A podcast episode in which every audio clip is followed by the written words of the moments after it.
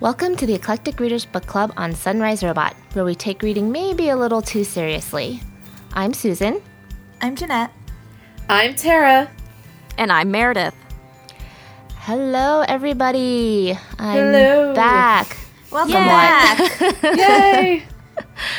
Uh, how is everybody? It's been a couple months for me. I'm more. I'm honestly more concerned about how you are. To tell you the truth. It- tired. I put tired, but honestly, it's, it's more like exhausted, frustrated. You poor Having a newborn is very hard. Um, and with a toddler, it's infinitely harder. Um, but it's getting there. She's she is adorable, thank goodness. So That definitely super, helps. super precious. Yeah. That that always helps. yes. So um, and I've had some really supportive friends um, feeding us and and whatnot, and family members being in town and things like that. So it it's been manageable. we'll get through it. Yay. yes. But how is everybody else doing? Well, I am great. I'm like super psyched. I actually woke up this very early, early morning with energy because like I moved into my new place now. We had a snowstorm, and you know I love snowstorms. And then I went to a book signing last night with Alexandra Bracken. And she is like the sweetest person. And she's like she's sweet and she's smart and she's funny. And i was like i love you. And you live near here. Uh, for now anyway she said she's moving back to arizona. But i was like i want to be your friend. I very came, i came very close to inviting her out for korean food last night. Oh, you should have. I really should have. I was like, um, I was there with some friends, and it was our like our other book book club. Um, sorry, guys, I'm cheating. and our other book club was there, and we were like, "Hi, so this is our book club meeting. We just read your new book, which is Passenger, and it's fun. It's about time travel." Um, and I was like, we just read your book and we're here. This is our book club meeting, so we came to get our book signed and then we're going out for dinner. And uh, and at that point, I was like, and you're welcome to come. And I was like, I hear that on the tip of my tongue. I'm like, that sounds a little crazy. I'm maybe not going to say that. Good job. Good job. so I'm glad I did not come off crazy to Alex Bracken because she's real sweet. Well, that's good. Aw. Yeah. How are you guys? Um, you know, I'm really good. I'm mostly tired. Um, I we've started book bingo, which I know we're going to talk about a little bit later, but um, I did win the first round, so that was really cool. Congrats. Um, and and Yeah. super stressful as it was. It was more stressful than last year because I knew Michelle was gunning for me. Like I knew Michelle knew now how fast I could read, and now I was like, she's coming. Coming after you. it was like we we actually had a call Monday night, um, like Michelle and a few other folks, and we looked at each other. We're like, "This is a book free zone. We cannot be reading during this call. We're putting down the books." And it was just like, "Okay, where are you though? how much how much do you have left of your last book?" She's like, "I have." She's like, "I have about half." I'm like, "Me too." All right. so it was pretty um it was pretty intense. It was like go back and forth all day. We're both checking the doc all day. It was nuts. um, but it's fun and I'm glad that bit is over. I can only win one, so pressure's off. Now I just have the rest of the year to fulfill my book illusion from last time, which is to black out the entire card. So That's awesome. I'm really Very excited cool. about it. And yeah. What about you, Mare? Um, yeah, I'm doing well. I I don't really have anything special to report, I don't think. But I'm doing good. Awesome. Sometimes that's the best. It's like my life is just good right now. I miss Everything those days. They'll come back. Yep, everything is stable. yes, exactly. I just had the Lego song stuck in my head now. Everything is awesome. Much. yep.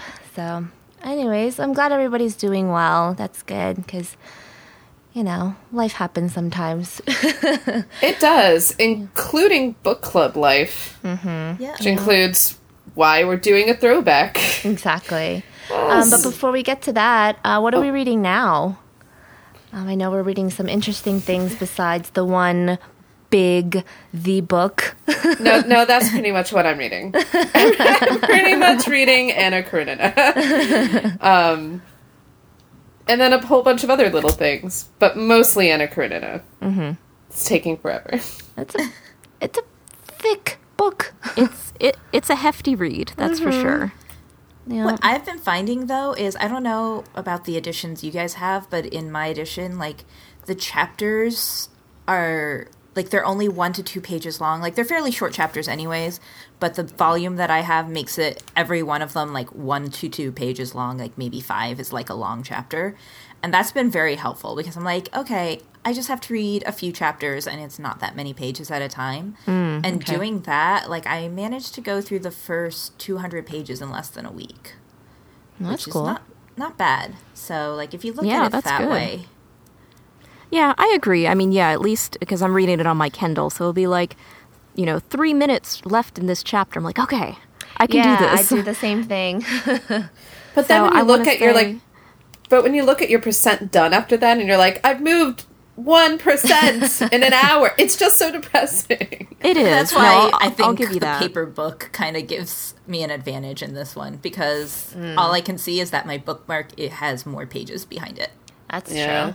I get that. That's true. You just kind of have to ignore the percentage at this point Yeah. if you're reading and, it on ebooks.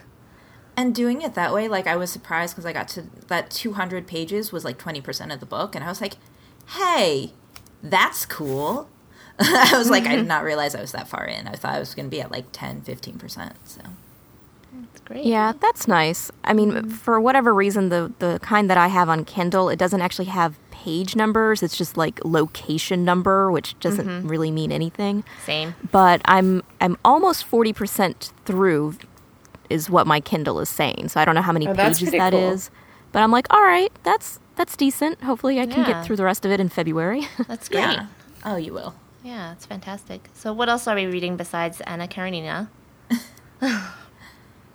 Well, I'm reading also Animal Vegetable Miracle because that's uh, books about food is one of our book bingo categories, and that's by Barbara Kingsolver, and she is in this book. It's a story about like how her family decided to leave um, where they lived in Arizona, I think it was, and drive all the way across the country to her husband's farm and try and like feed themselves for a year and it's not quite what I expected so far, but it's kind of interesting. Like I thought it was going to be more of a memoir, and it's a lot about um, like environmental stuff. Like, Huh. do you know that you know this many gallons of gas are these many this many gallons of gas are used to transport food across the country, and by feeding yourself, you save this much gas, like stuff like that. Huh, Okay. it's interesting. Like there's a lot of in, um, interesting information and science in there, and then she's got um, like essays from her daughter and her husband included that are like, "Hey, here's more facts and more science," or her daughter's like, "Here's a meal plan that I came up with using asparagus as one of a sides or something like that." So, it's kind of neat. Interesting. Yeah. How about uh how about you, Tara? What else are you reading, or just Anna Karenina? I mean, mostly, mostly Anna Karenina. I, I did just start the three body problem, which is supposedly an amazing sci-fi novel right out of China. Like by just start, I mean I read like the first two sentences of it, but like it's just super highly recommended. The translation's supposed to be awesome. Um, it's a trilogy, and the third book either just came out or is about to come out. Um, so I'm excited to see excited to see how it goes. Um, for book bingo, I'm also reading the uh, Neil Gaiman short story book um, Trigger Warning for the multiple Yeah. POV category. So oh, okay. yeah, should be good. I I read I borrowed it from the library, the actual book. So I actually didn't finish it because I had to return it. Oh no! yeah, so I'll, I'll have to get back to it again because a lot some of the stories that I read so far were pretty good. So Well, what else are you reading, Sue? um, I am reading Jackaby by William Ritter, and this is touted as a mesh between Doctor Who and Sherlock Holmes. What? Interesting. Yeah. Say what then? like what? Yeah, it's uh, This is, uh, it's young adult. Jeanette perks up. I know, right? it's young adult, um, but it's um, this narrated by the female protagonist, the assistant. Um, shoot, and her her first name is like drawing a blank to me now, but her last name is Rook. Um, Nice. And she comes over from England, and she meets Jackaby, who is a detective for supernatural things that are going on. And um, I am a quarter of the way through, and I can definitely see why people think this is a mesh between Doctor Who and Sherlock because it you know there's the detective and the assistant obviously and the mystery and things things like that. Um, and the Who aspect is his personality is very much like David Tennant's Ten, Okay. And it deals with like supernatural things. I mean, not necessarily like Aliens. yeah, aliens, but you know, and not earthly things. I guess would be a Okay. good way to put it. Um, so so far it's pretty good. It's really amusing, um, fun, quippy stuff that's in it so far. So I'm liking it. It's a good. It's a quick read too, so it, it helps with my lack of attention span at the moment. so What about you, Mayor? Well, other than Anna Karenina, I am about halfway through The Paper Magician by Charlie N. Holmberg. And so far, it's pretty good. Um, it's kind of at a strange point in the book. Uh, I think, Susan, have you read the book? I did. The, first book? Okay. Yeah, so I'm about halfway through. I'm using it for one of the book bingo uh, categories. So, so far, so good. And we'll see how the rest of it goes. I, I ended up getting the whole trilogy on Kindle because uh, I think about a week ago it was all three of them were on sale for just under six dollars. So I was oh like, man, I missed that. Why, why didn't you tell me? I'm sorry. I, saw- I saw it the night before it ended, and I was like, oh crap. Uh, so Yeah. I, I grabbed it real quick. I was like, eh, uh, even if they're not that great, it's still what I would have paid for the first book. Right. Yeah. Exactly. Yeah. Yeah, they were like two bucks each. Um, yeah, I think it's a trilogy. Oh my god, Yes, Jeanette, you knew too? Y'all Yeah, failed at, so, at informing um, us of these things. So, just random insert. Like, if you have you guys heard of BookBub? Yes. No. I, I'm I'm subscribed to it. No, Okay, and so- again, failing me. So there are a couple of other things like BookBub too. BookBub is a daily newsletter um, that comes out every day, and it tells you what's like free or cheap on Kindle, and usually most things are like two dollars. Um, and so, um, and they'll email you every single day. And there's another one called Reading Deals. Book Riot also has one, and then Amazon I think caught on to the fact that everybody's like doing this because now they have one too. And it was one of those newsletters. I think it was actually Amazon's newsletter itself that um, alerted me to the fact because I had already gotten the Paper Magician at another sale, like where they were doing it, and then they did it again, but with the whole trilogy, um, not long back. So Yeah, I would suggest everybody subscribe to all those sites, and I'll put them in the show notes. So. Yeah, I think Sweet. I have the first two books, and I'm missing the third one, but I haven't even read the second one yet, so there's no rush. Yeah. That's very good to know because yeah. what we need to do is spend more money on books. I well, this is how I spend less money on books Yeah, that's because true. instead of buying books that you know are seven, eight, ten, twenty dollars at Barnes and Noble or Amazon or anywhere, like I end up waiting until they're on sale, and I get a lot of books like that. Yeah. and that's how I got Paper Magician, and that's also how I got um, a couple of other books which I've read recently and talked about on previous podcasts. So. I'm just saying, I need more books on my Kindle or more books in my library that I haven't read. So bring it on. Bring it on. Well, what's also cool about it is like sometimes just looking at it, you'll see something like, okay, I've never heard of that book, but the cover, the description looks interesting. So I've gotten a couple of weird books that I will Yeah, I take feel like- forever to get to, but I feel like you could be more adventurous yeah, without going to the library. yeah, it's it's pretty sweet. So yeah. Well, Yeah. talking along with books and getting more books that we haven't read, February is al- always an exciting month for us because we start our new book bingo game every February. Yes, yes. This is our third year doing it. and I believe the first year, Jeanette, was it you that found the book bingo, like a pre-made one on a was it like a Scholastic website or Yeah, it was on um, Random House, I believe. Random House? Okay, there we Yeah. go. And it looked really cool. And so the past two years, we've kind of taken that idea and changed the different categories around to you know keep things fresh and and you know try to read new things. But basically, the idea is we have a bingo card. So there's 25 squares with a free square in the middle. So in the end, if you black out the whole card, you've read 24 books, which is pretty awesome. And so each square is a different category. Like maybe, um, like Jeanette was saying, she's reading one for books that deal with food. We have one that is a memoir. We have one that is, you know, a female protagonist. So you can have a lot of fun creating your own different categories. And basically, the rules are you ha- it has to be a book that you've never read before, and the book can only count for one square. So even if it might be a book about food that also has a female protagonist, sorry, you can only count it for one. And as you go along, we have different challenges where, as we have heard, Tara was a crazy fast reader. How quickly did you get the first line of bingo, Tara? Um, 23 hours, like just over 23 hours.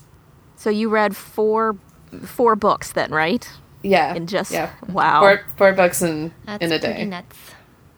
I think I'm so jealous. too. My, the last 16 pages were literally painful. And I mean that. Like, I was like, no, I have to finish it. Were your eyes watering because you're oh my trying god, not to they blink? hurt. I kept like turning away from the book. Mino kept just, my husband kept being like, just put it down. I'm like, no, no, I'm almost there. I've got to, I've got to power through. There's nobody competitive in this contest. No, not at all. no, no, not at all. We have some serious competitive readers in our group. That's Yeah, for sure. Sure do. So, like this year, I'm. T- I've never been taking a um, a class at the same time that we've been doing book bingo before, and this year is my first time.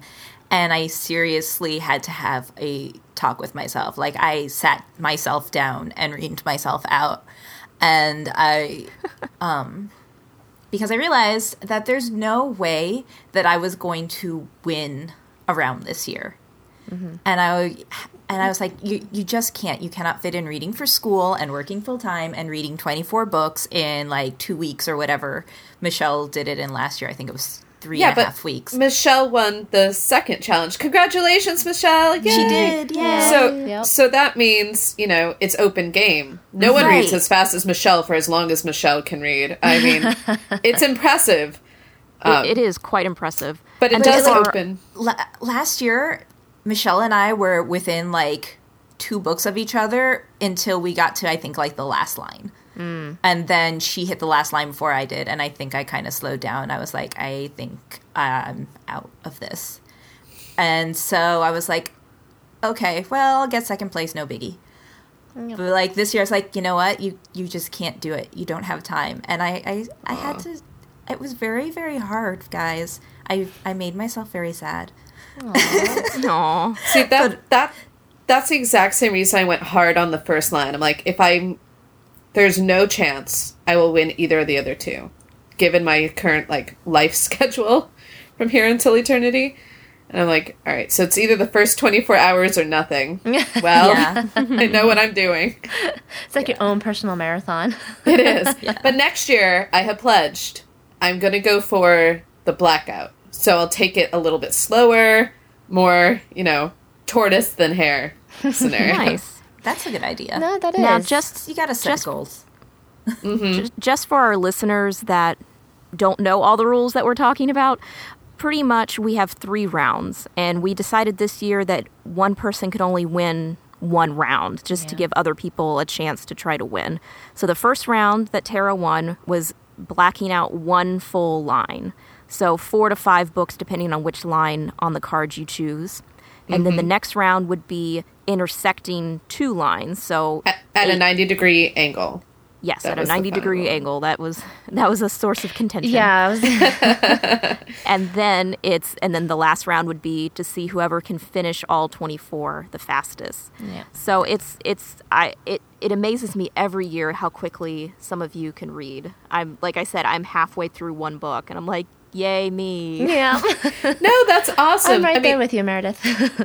the actual point of book bingo is to get you reading more and more out of your comfort zone. yes, Exactly. It is. It's it's a good way, and it's also fun to see. Maybe you know you go through your huge list of to be read on Goodread and see what mm-hmm. you can fit into what categories that you've you know you've been meaning to read anyway.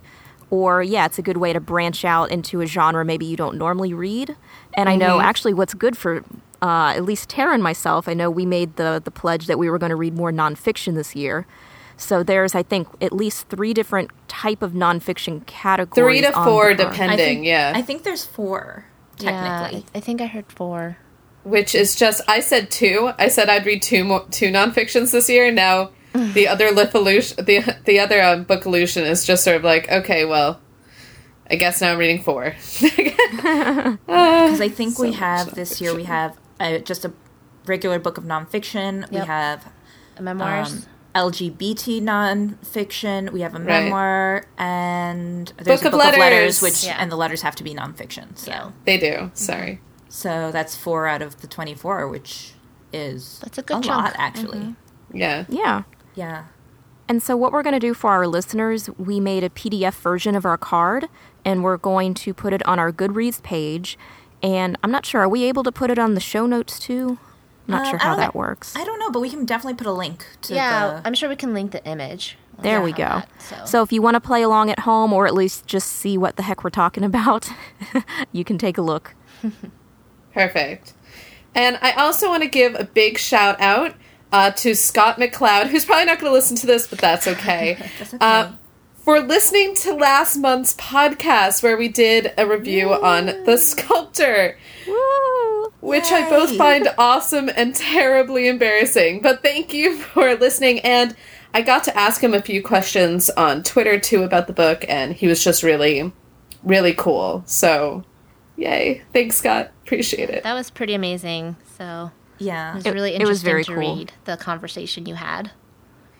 Yeah. Yeah. I'm still like in my like right now. I'm like, uh, oh my god, I can't believe that happened, sort of a thing. Um, but hey, wonders of the internet, am I right? Yes, See? very cool. Internet is a magical place, Truly. like So- Tahiti. It's like Tahiti. Um, yes, yes. Um, Agents of Shield reference for those of you who don't know. Okay. So right before we jump into our main read, let's. It would be remiss of us to not mention the most recent shows based off the books that we are reading because, well, this this podcast specifically is doing Cassandra Clare's City of Bones, which has now been turned into an ongoing series called The Shadowhunters, as well as the book we very recently did, The Magicians, has been turned into a sci-fi show aptly named Magicians. They're very creative here. Um, They really are. We've all watched at least the first episode of all of these shows, correct? yes. Yes. Yes, Yeah. I am. I am up to date on all of them. Oh, sweet, me not- too. I am not I'm up to date. I've watched the first two of Shadowhunters and the first one of Magicians. Okay. I mean, do we want to just take a quick poll? Who here likes which show more? Sure. All right. Um, I do not like Shadowhunters. it is bad. But do you like Um, magicians? but Magicians, I only watched the first episode. Um, but it's it's good. It's really well done. So Cool. I'm gonna I'm gonna keep going with the current ones that are on the Syfy website. So I Jeanette? I like Magicians better. All right. Jeanette, what do you think? I will say that even having promised to keep an open mind, which I really did, guys, and I even promised to watch the first three episodes of Shadowhunters. um, I've got one more to go. Um, even having promised to keep an open mind, I like the Magicians pretty much like a hundred percent more than I like Shadowhunters. Yep. And there's still, you know, there's still a lot missing in the Magician's pilot, like a lot they have to build up. And there are, you know, some changes and stuff. And I'm not really crazy when people change things from the books if they do it for a good reason. But The Magicians so far is just a much better show, in my opinion. So Yeah. that's the one I like better. All right, Mayor. I, I agree. I mean, in general, The Magicians is just a better show.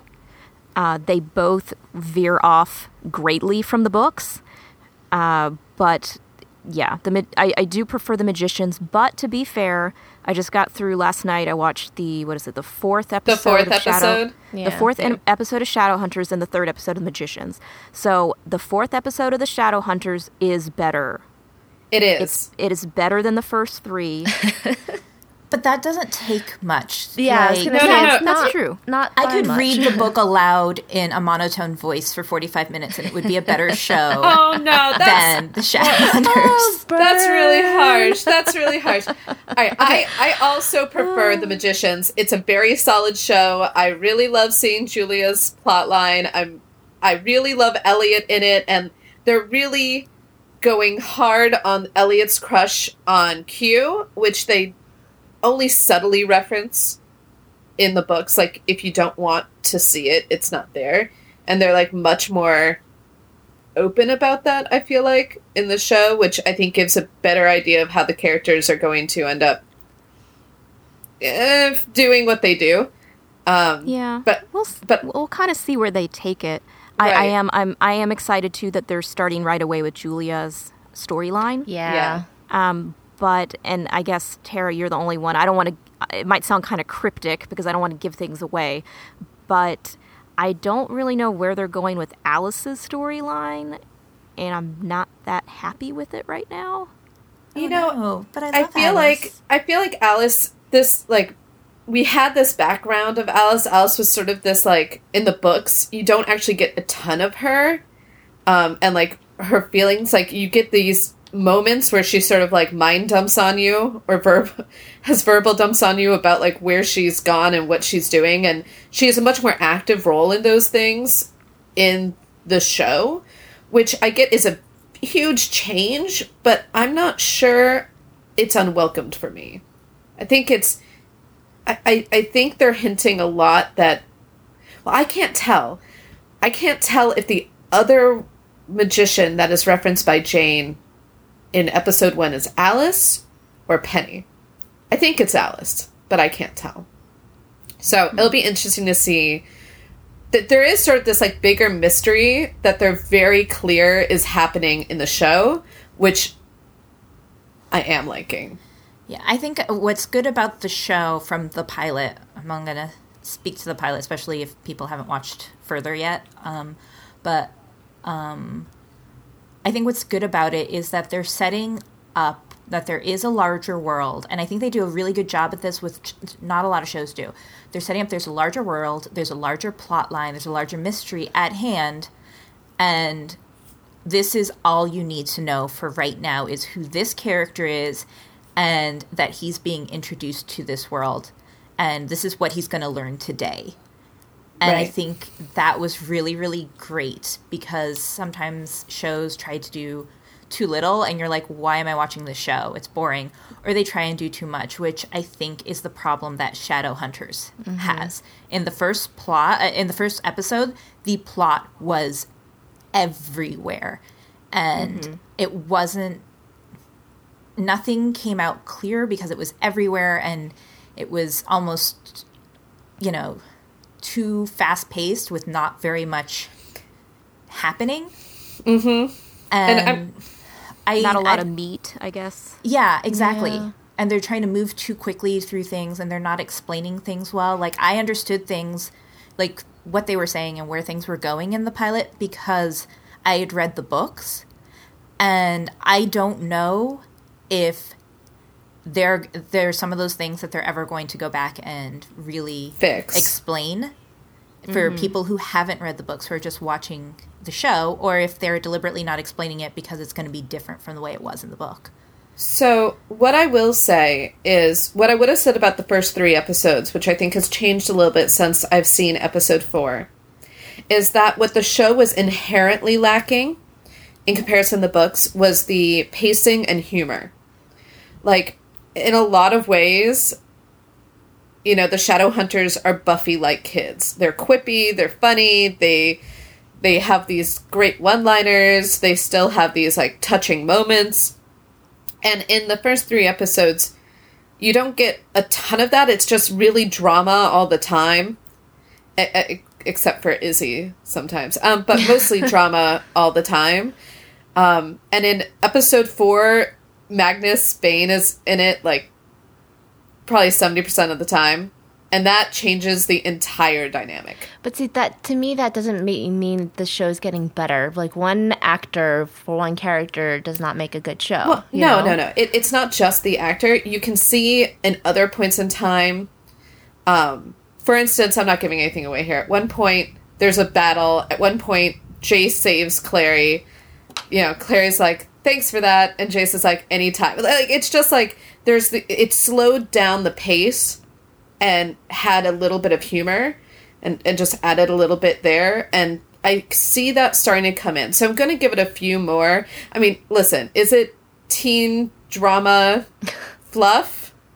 So far, yes. But I know where this series goes, and I I have to believe they have a plan to elevate it in some way, shape, or form. So I'm going to give it a few more episodes before I'm just done. We can I, only hope. see, and I would agree with you. Like, you know, the series does go great places, and, you know, what makes it great is all that, like, humor and, you know, enjoying, like, the relationships between the characters and all of that. My problem is that I feel like the actors themselves, I don't think they're necessarily bad actors, though I don't like the way Clary runs. Like, I, I, and I, I'm sorry, I don't just... mean to offer like a personal criticism of the actress. I don't know her. She's probably a wonderful person and probably a wonderful actress, but she runs really weird. um, and just, I don't know. Maybe that was just they didn't have enough room on the set or something like that. Um, anyways, but I don't think the actors are particularly bad actors or anything. I don't think the writing is very strong. Yeah. And I think that the actors don't have as much chemistry as they should have.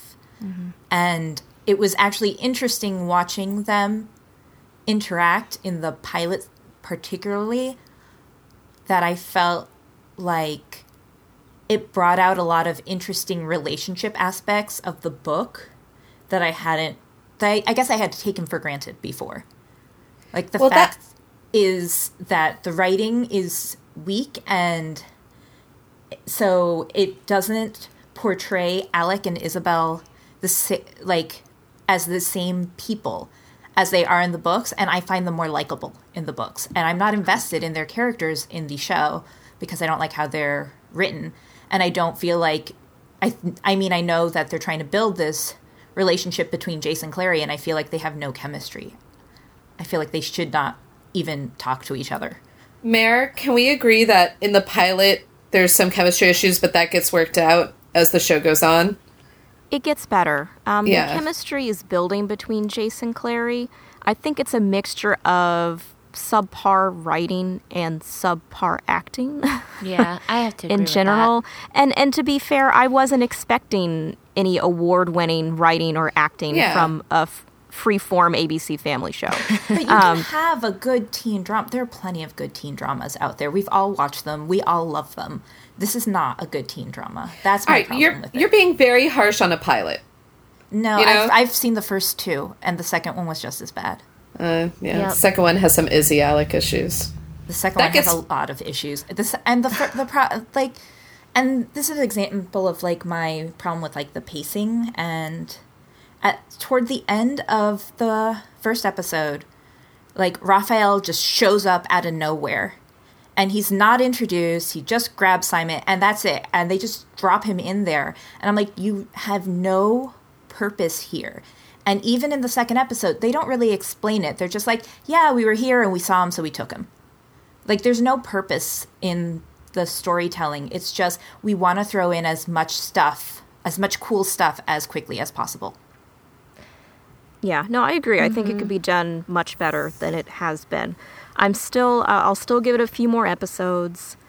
Uh, I'm I'm hoping that it gets better.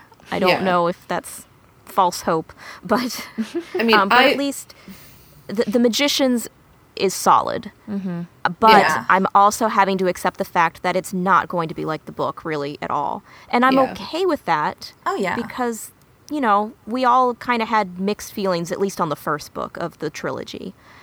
And so far, I don't hate Quentin, so that's cool. I did not want to punch him in the face. That's true. Isn't that great? Well, I'm really impressed that they open up with him in a mental institute. And I wanted to bring that up and I totally forgot to. Like, that they're Yes. very clear that Quentin is not stable. Mm-hmm. And that they're very clear, like, magicians in general are typically not stable. But are they, and I don't know if this gets explained more later, but are they saying that magicians are not stable, or are they saying that Quentin was viewed as not stable because he is a magician, and really he's stable, he's just a magician? well, remember, he checks himself in. He does it because he's so very depressed that he's afraid for himself. So he, he no one checked him in that weekend. Right, In the very but- first episode, he checks himself in. And the reason why he's depressed and all these things is because he's always felt what they're saying is he's always felt like he's not a part of that world. And now that he's found his world, um, like this is where he belongs and he feels much better.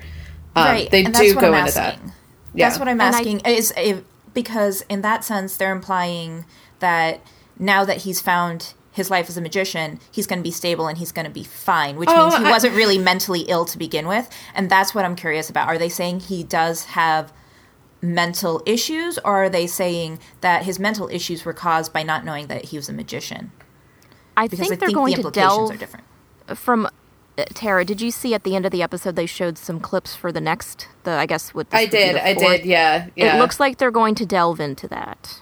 So I, I don't think they I don't think that they're saying like straight up like he only had mental issues because he was a magi- magician and didn't know it. I think they are I think what they tried to say in the beginning was we hope that you knowing this makes you a little bit better. Um, I do think they're going to go into his bigger issues as a whole. Okay.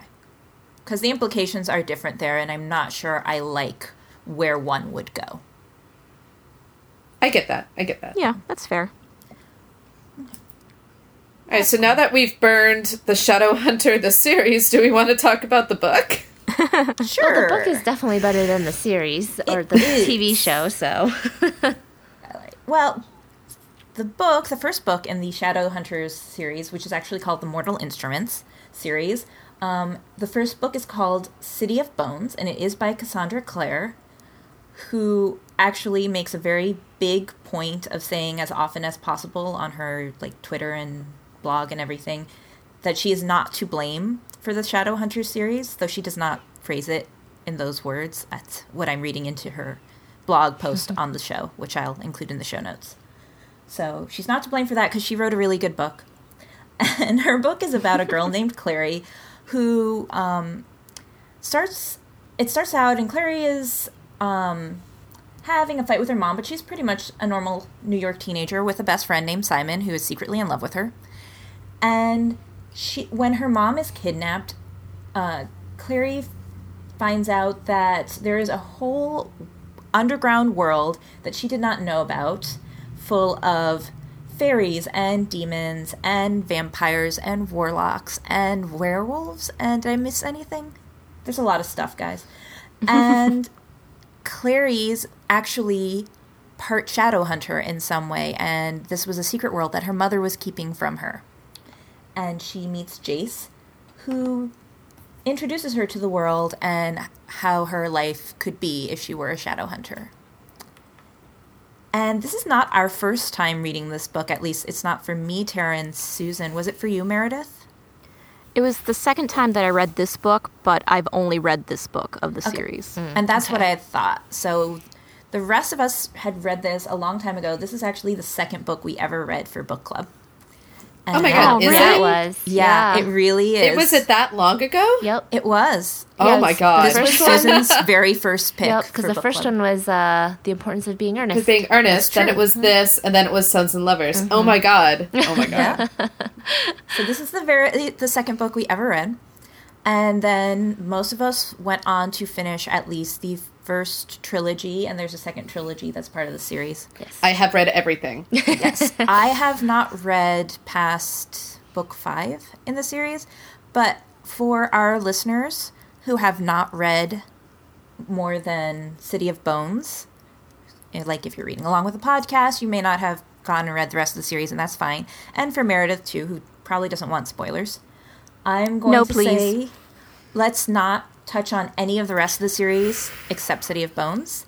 And that's going to be really hard because important things happen in City of Ashes and mm-hmm. City of City Glass, Glass. that are really, really important to the plot. And I had thought they were in this first book, and they're not. I know, right? So- having reread this, I was like, this isn't in the movie. Sh- I mean, Yeah. this isn't in the book. That's a problem. and it's, I was uh. really hard to um, find discussion points without mm-hmm. kind of hinting at what happens and stuff mm. like that.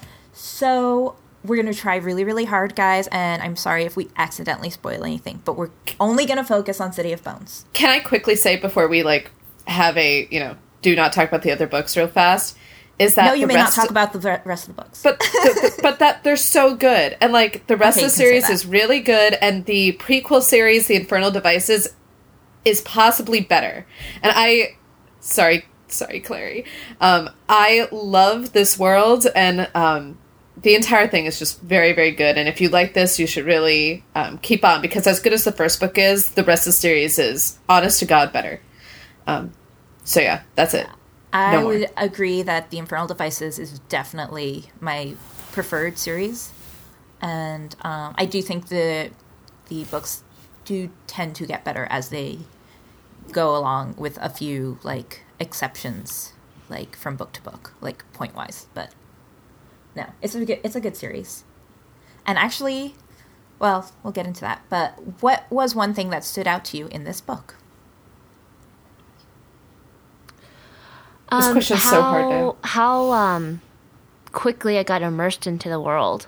Um, the way Cassandra Clare just kind of wrote things, you just kind of dove right in and you were just part of Clary's adventure, you know? Like it didn't feel clunky or anything. If that makes sense. No, that makes perfect sense. I agree. What about you, I- Meredith? Oh, go ahead, Tara. Um, in my reread, what really stuck out to me was, funny enough, how much of a bitch Clary was to Isabelle, but how much of not a bitch the pretty hot girl was to Clary. Like, I found Isabelle was genuinely pretty nice and straightforward and not playing games, but Clary just has this giant bias towards Isabelle because of how she looks. And I found that to be like A, really realistic and B, refreshing that it wasn't like the hot girl who was having the problem with the you know, Clary's gorgeous, but she doesn't think so. You know, with the with the not so hot girl. I, I thought it was an interesting twist that I didn't remember because that I just had I just didn't remember that was in the first book. So I, that stood out to me, and I thought that was just kind of interesting. Hmm, that is interesting. What about you, Meredith? I mean, I would I would agree. I think with Susan and Tara, I think it had been a while since I had read this first book, and I think when I originally read it, I was kind of overwhelmed by how many books there were. But I think now that I've reread it, I'm going to keep going with it because I did enjoy Yes. it, and I'm I'm interested to see where we go in this world. Yeah, I, I would agree with that. Like, it is, I think, what stood, stood out to me the first time and again this time reading it was how well um, Cassandra Clare builds this world. Um, you know, a lot of these elements are found in books pretty much everywhere all the time, especially nowadays. You know, vampires, werewolves, fairies, whatever. Um, and she does a really great job, I think, of um, building the world so it still feels real and it still feels like you're exploring something new. She does. Um, she often says in her interviews that the city in which the book takes place for her is like another character for the book.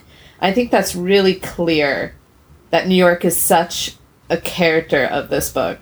And it's so clean the like world she builds, I think is really cool. I totally agree. Yeah, and I thought, and I think it was interesting because, like, we were talking about the show and how the show's a teen drama and how you expect a teen drama to be not good. And when I, I think I watched the first episode and then I went and I read the book and I was like, but actually, the writing in this book is pretty solid. Like, it's Yeah. not, it's not, you know, it's not like gonna be like whatever, like a Nobel Prize winner. I believe it was her first full novel, but It was. It was. um, you know, you wouldn't expect that to be like a Nobel Prize winner, like of somebody's first novel necessarily. But I think the writing's very solid. I think the world building is very solid. Yeah, I agree. I think it was a, it's a solid first novel, especially if it's the first novel she's ever written. you know, um, well, well, um, she's written novel length works before, but they were fan works, fan fiction.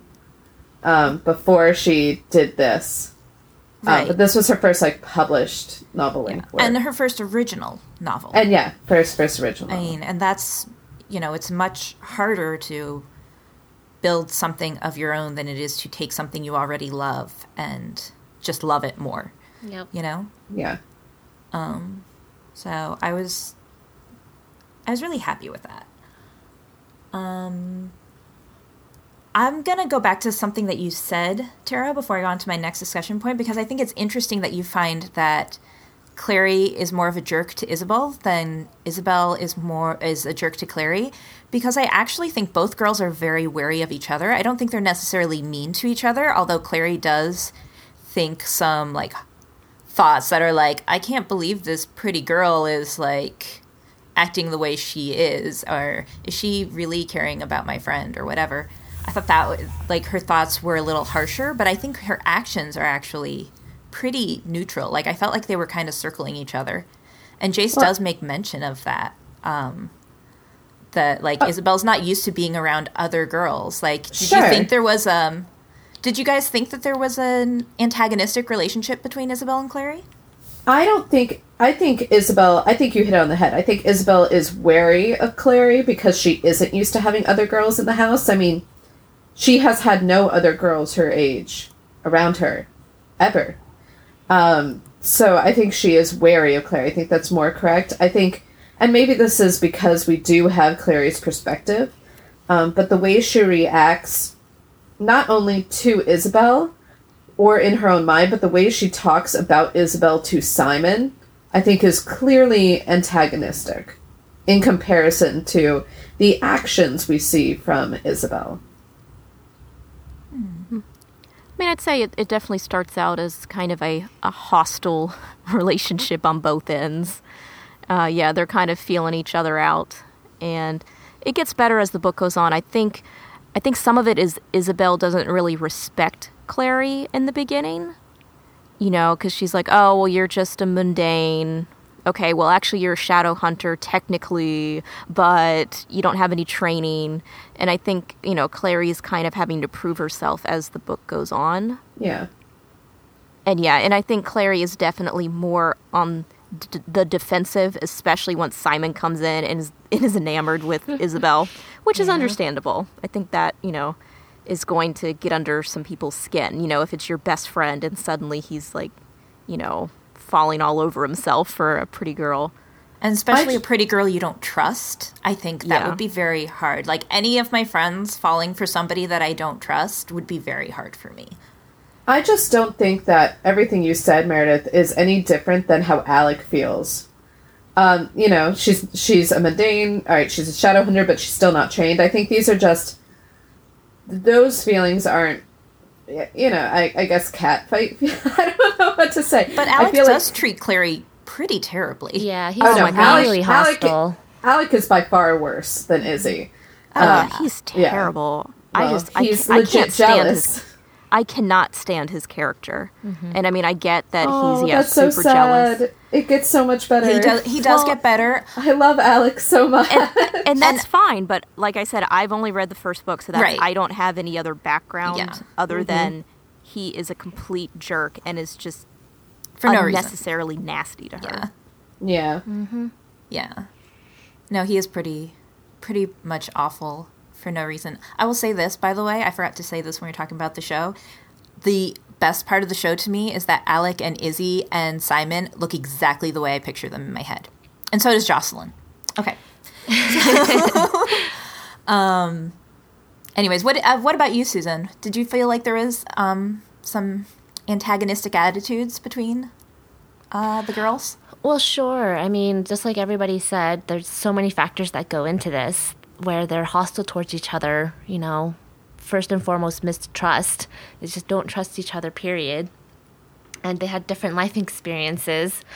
Um, and then on Clary's end with Simon, of course, the you know she's thinking, "Hey, I've been his best girlfriend for ages and ages, and all of a sudden, he's turning his attention to this like hot chick." You know, of course, she's gonna feel threatened. So, um, but and I feel I feel like that's normal. They they are 18. My God. no, they're they're 15. They're 15. 15, I mean, 15, yeah. 16. That's right. which is even In that worse. range. Yeah, I was gonna say they're in high school still. Sorry. yeah, they they up the age in Um, the show.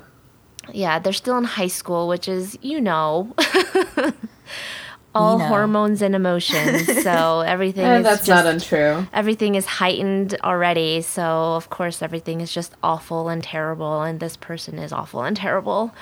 Um, when I, I my first impression when reading this book, I remember is like, I hope this gets better, and I hope it just doesn't turn out to be like the typical cat fight.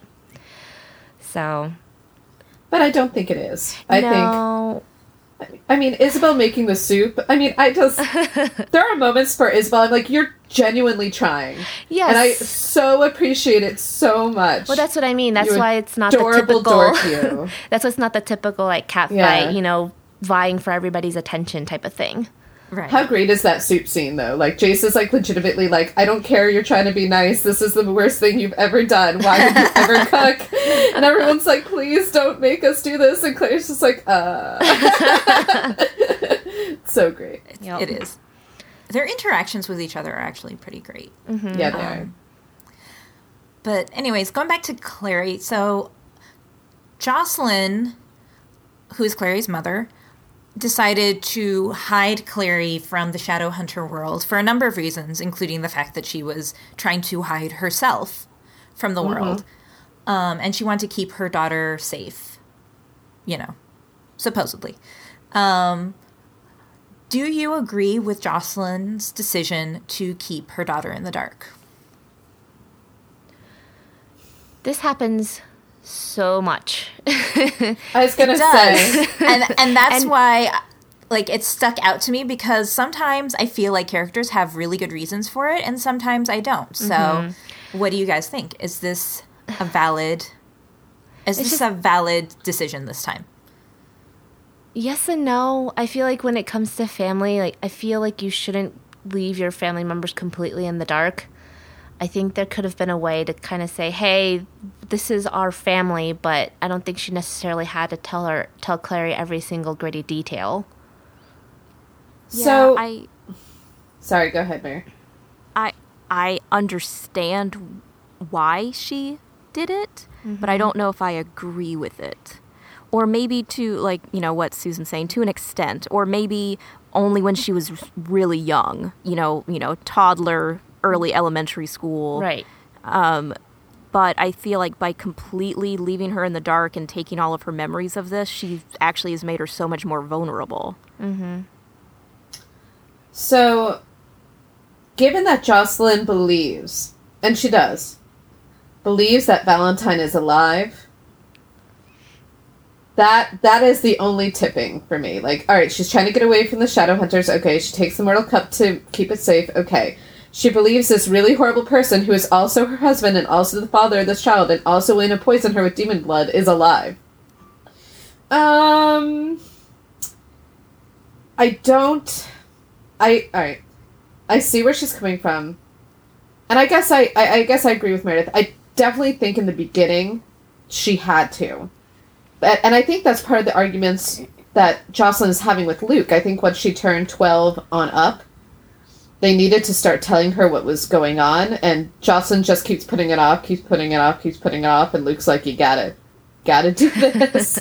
um, so I think Jocelyn knew she was just so afraid of what would happen, and yeah, it went to it, it went to bite her in the. I mean, it's the in the. Dumbledore effect, you know?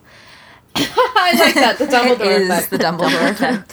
Yeah, and the thing is, is like I feel like if Clary had some sort of knowledge, then she would have been able to kind of be more prepared Right. and be a little cautious when she goes out than just being like la di da, I know nothing, and then this, you know, terrible thing happens and I have no idea what's going on. And I'm going to be thrown into everything. right. Yeah. And I, you know, what stood out to me about it was that because I agree with you guys that um, Jocelyn should have at least told her a little bit. Should have at least been like, um, so this exists and blah, blah, blah, and you can see it, but other people can't. Um, because what stood out to me was that it does actually, you know, besides the whole you know, now puts Clary's life in danger because she doesn't know how to do anything and she doesn't know things are coming after her. But it does put a distance between Clary and her mother in the sense that even Simon has noticed, hey, your mom has some like funny scars on her body and stuff like Yeah. that. And Clary has no idea what she's talking what he's talking about. And then later when she regains her ability to see things like that, like she remembers the scars and it's it's like how heartbreaking must it be that something that's visible to everybody else was a secret between you and between you and your mother. Right. I think, you know, this is a part of being a shadow hunter. I think Jocelyn saw that as a sacrifice she had to make. And shadow hunters are very good at really making that black and white call. Mm-hmm. You know, as hard as it is for them, you know, they're willing to do whatever they can do to save whoever they want to save. So I think that's just, it's terrible. And for us mundanes, you know, heartbreaking. But I think for Jocelyn, for her, that was just a necessary sacrifice. Well, I think, and for Clary, it's very heartbreaking too because it was one of those roadblocks. Yeah. there's going to be roadblocks between a parent and a child in certain ways, anyways. But I think it's a roadblock that that particular roadblock was unnecessary, mm-hmm. and I think that was very hurtful to her. Nope. Um, and this kind of leads into the next thing that I was going to ask is that, you know, Clary says that she always felt like there was something wrong with her in her life and she never fit in. Now, is this her being like a dramatic teenager and just being like, oh, the typical adolescent feelings, like, I don't fit in? Or, uh, and she's kind of reimagining that um, or reinterpreting it now that she knows about the Shadowhunter world, or is it? Do you think it's accurate? Do you think that this is real distance and real um, feelings of inadequacy or you know lack of belonging that has been created in her life? I think it has to do with the spell. So I I, think had she grown up outside the Shadowhunter world, um, and did not, um, but but was not spelled upon, it this it, it wouldn't be the same. But I I think she mostly feels like she has these memories that don't always make sense and. As a young adult, you just think, "Oh well, I just remember it wrong," or "Oh well, you know, you know, memories fade. All these different things happen." Um, but yeah, I think I think it has to do with the spell. I agree too. Uh, because w- what does Magnus Bane say? He says like they had they had to come every was it two years? Yeah, to every have two. it redone. like that, yeah. So you know, as it's wearing off, she starts getting bits and pieces of things, and and yeah, I think that would be a little jarring to have these kind of weird memories that you don't quite remember, that don't quite make sense, and yeah, and and and sure, sure, some of it might be that she's you know 15 and all of that, but I think it's really more to do with her her individual situation than just being a 15 year old girl. Yeah, Uh, I think her lack of memories kind of just enhances the the lost feeling like something wrong. Like I don't because I think if she was just going through, you know, typical puberty type of stuff, um I don't know, you just feel weird, you know, like that is accurate. That is basically how I felt as a teenager. yeah, I felt weird. Like your body's all funky looking and your emotions, uh, you know, all over the place. So I think, I mean, that's already jarring as it is. But then on, like, I think the having your memories erased just kind of enhance that. So I think it's a bit of both. Um, with with her- in her situation. That's fair. Yeah. And uh, you know, having you know having that spell on her is you know was probably a hard decision on her mother's part, and you know it was done to protect her. And as Tara touched on, you know, shadow hunters have to make hard decisions uh, to protect people, um, particularly mundanes. That is kind of their job, is they protect mundanes, but they don't seem to like really respect them, which you guys also mentioned. Yeah. Yeah, like um, why do you think that it like why protect something that you don't respect or why why have this like feeling of like no respect for something that you're sworn to protect? Like why is that I so mean- complicated? it's the natural i don't think it's disrespect i think it's um i think it really stems from jealousy that you know shadow hunters they grow up they train they die young you know and they die young for this natural born world. They say that all the time. Like that's why they don't have problems with warlocks and vampires and werewolves is because they're born in this world. And mundanes humans are the main inhabitants of this world, and that is their job to protect that. And humans get to go around living their lives, not realizing what is happening and not caring that these people, you know, die so young. And I, I don't think it's disrespect as much as it is, you know, inherent amount of jealousy. Um, and I don't honestly don't, especially for young 15 year old shadow hunters who, you know, are sort of dealing with their own ideas of mortality and immortality. And, you know, that's the age you're supposed to think that you can live forever. And these kids don't think they can live forever. Um, know, I just think it has to do with that hmm. more than anything.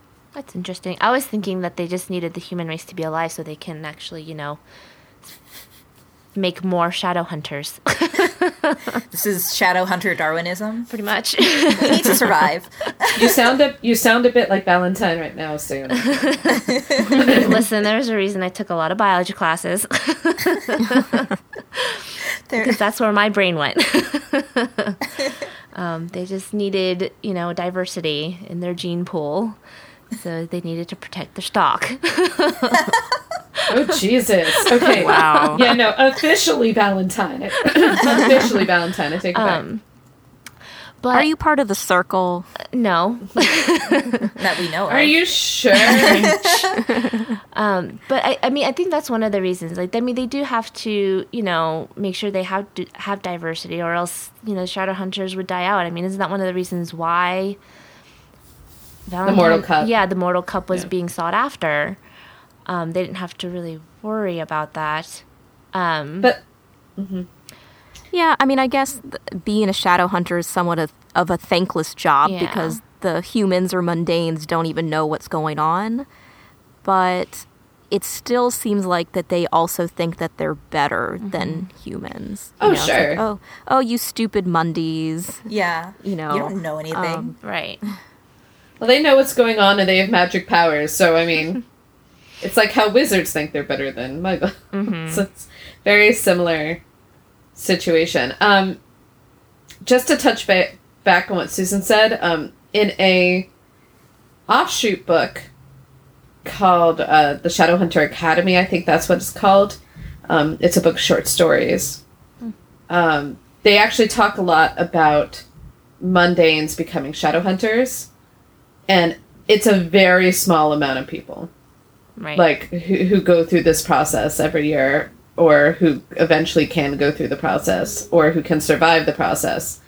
Um, so in that way like it's not like they have a rich livestock that they reap every year and are that's terrible. No, no. you know what i mean? It's not like you know it, it, it's like 10 people or less a year or something like that. Yeah, well, Um, they say in this book, actually, like if you aren't strong enough to drink from the mortal cup, you'll turn to a Forsaken. Right. Yeah.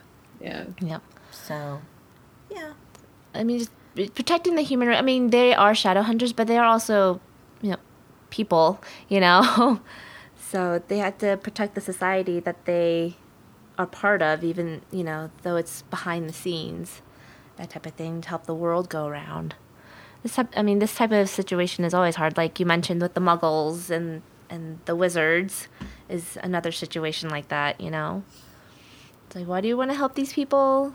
They're humans. You look down on them. You don't see them as anything important, yet you protect them. Why? Well, um, aside from having diversity, like it's just it's it's what you do. You need to protect the human race to keep going for society's sake. It's a part of the religion too. Shadow hunters are a race and a religion, um, and it's a part of their code and creed. And Angel Raziel came down, gave Jonathan Shadowhunter a bunch of stuff, and said, "Here, protect everyone." Yeah. And yeah, Yeah. Well, I know we're going to run out of time, so I'm going to skip kind of um, my other questions. But I do have a question. As of this book, and this might be kind of hard for some of us to remember, but as of this mm-hmm. book, it's very important to ask Team Simon or Team Jace? oh, why are you doing this? Really? Can we? I would rather talk about literally anything else other than this. well, I'm very Right. curious to see where Meredith is because she hasn't finished the series. Well, I mean, what am I supposed to think right now? like, incest or not incest? I, Right, right. Remember how this book That's ends? true. I- this book ends with Uh, the okay, big- so up until that point, up until Valentine makes his big reveal, how did you feel about up it? Up until Jace is her brother. yeah, okay. Yeah, I which has got to be one of the most shocking, ballsy ends to a YA novel I've ever read. By That the is way. true. I want to give so much and- props to that. And for some reason, there's others there's stuff that happens in City of Ashes, which I always think happens in City of Bones, and that reveal I always feel like happens in City of Ashes, like in the beginning of City of Ashes. And I don't know why. which is why I asked the question. But before that reveal, how did you feel, Meredith? Ugh. I, um, they both. I don't know. There's both. There's good and bad ideas to either relationship. I mean, Simon is super adorable and sweet, and he's always been there for her. But you know, Jace is like this cool, dashing new guy who's she's probably I mean, that's going to be her world from here on out. I mean, she can't really go back to the way things were True. and I don't know how well Simon will fit into that world. But I, I'm very, I don't know, I'm very torn. I'm very confused at the end of this book. Because I would like to think that Jace isn't really her brother, but that's kind of what things are pointing towards. Yeah. And so then that's just really awkward. Yeah. and I understand. Um and I guess well, before let me ask you guys uh, Susan and Tara before the big reveal, how did you feel? Were you leaning towards Jace or leaning towards Simon? And I have a reason for asking this question. that was literally seven years ago. This is so hard for me to remember. Um, Um, I think I was Team Simon. yeah, I was Team Simon for sure. I I, think- really don't like Jace. Oh really? Oh, like, like still? I don't think so. Oh man, I, Because I, liked read, it. I read th- two, two, three books. I read the first three books.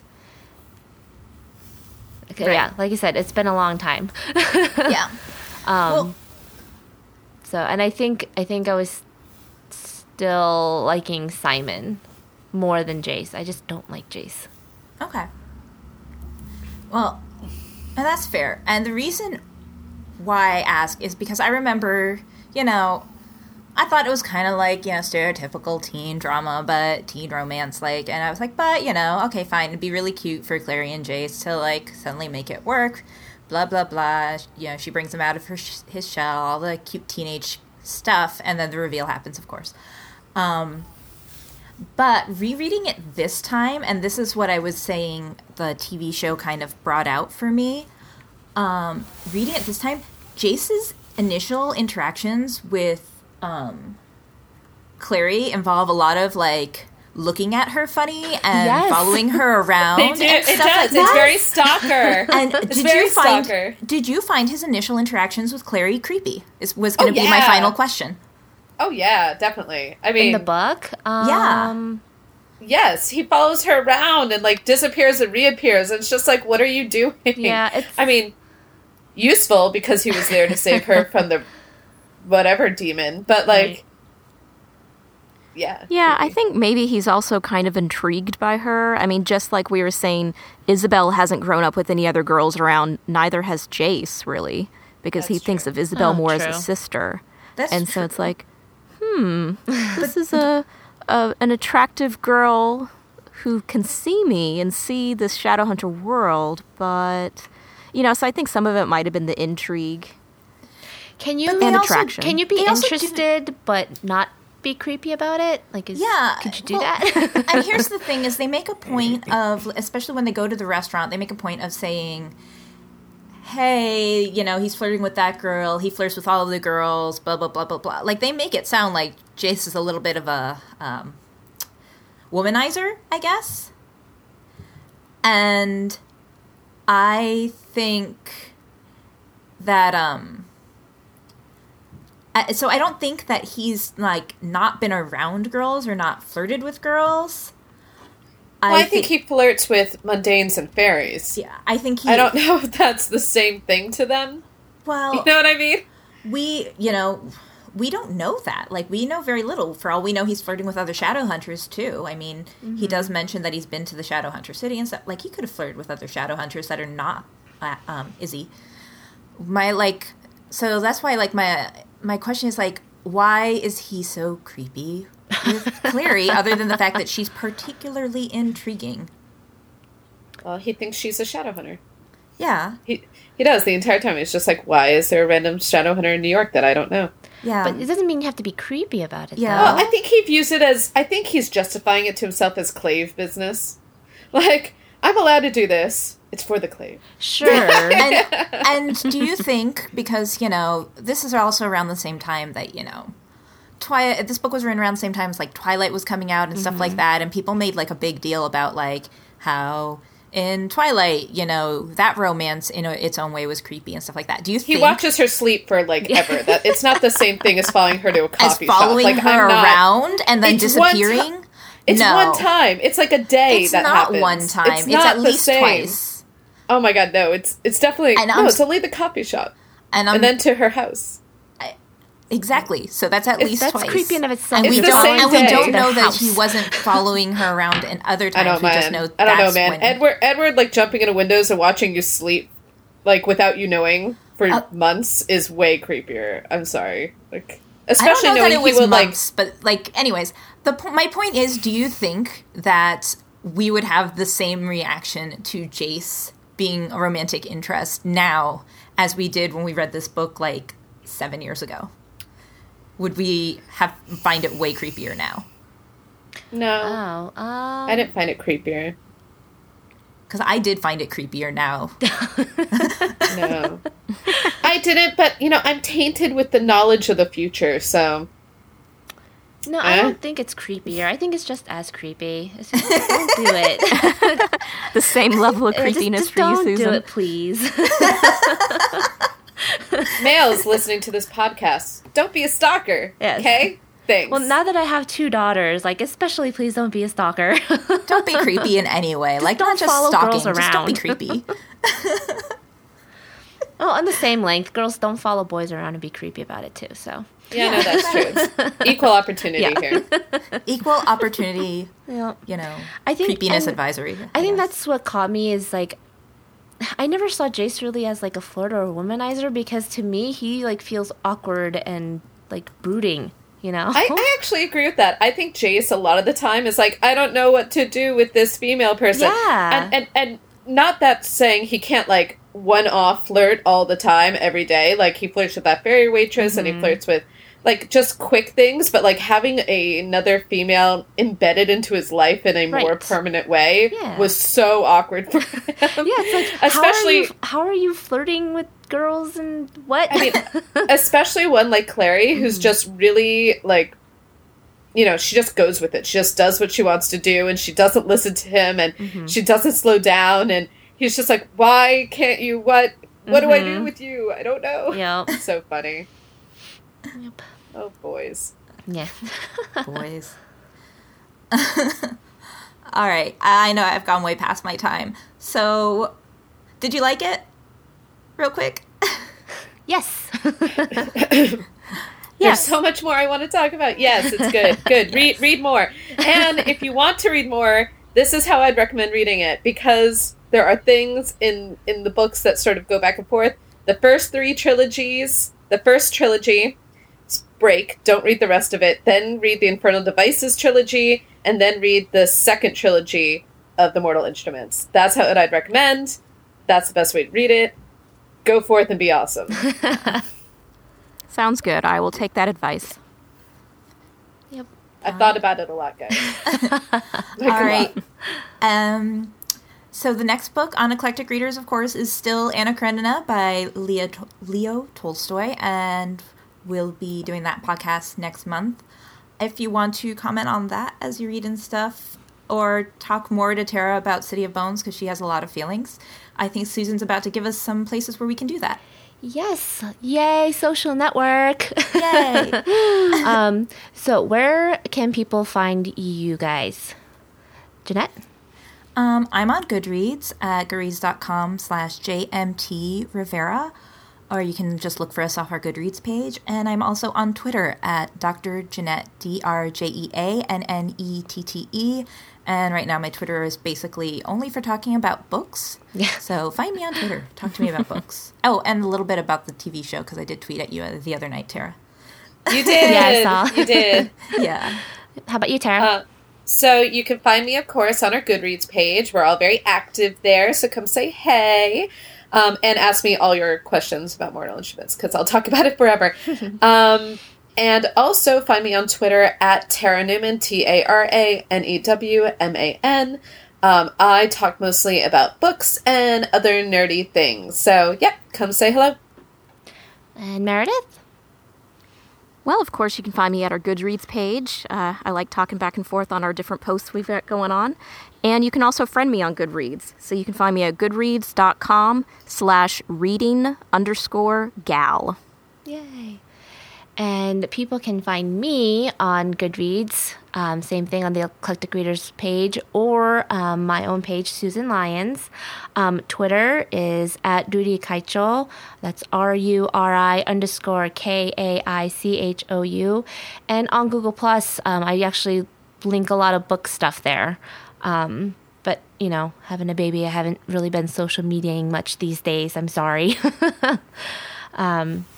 but you, and then you can also find the other links that we've talked about on our show notes at sunriserobot.net slash eclectic readers slash 12 and if you'd like to continue to support us besides listening to our wonderful podcast um, you can be a patreon supporter and find out how you can support us um, as such on sunriserobot.net slash support. Special thanks to benji robinson and carolyn kraut for supporting us. Yay! Yay, thanks, Um, guys. And if you do not want to miss an episode, go ahead and subscribe to your uh, favorite podcatcher so you never miss an episode. Please rate and review us on iTunes so more um, bookwormy friends can find us. Um, and until next month, let's shelve this until then. All right. Bye, guys. Bye. Bye.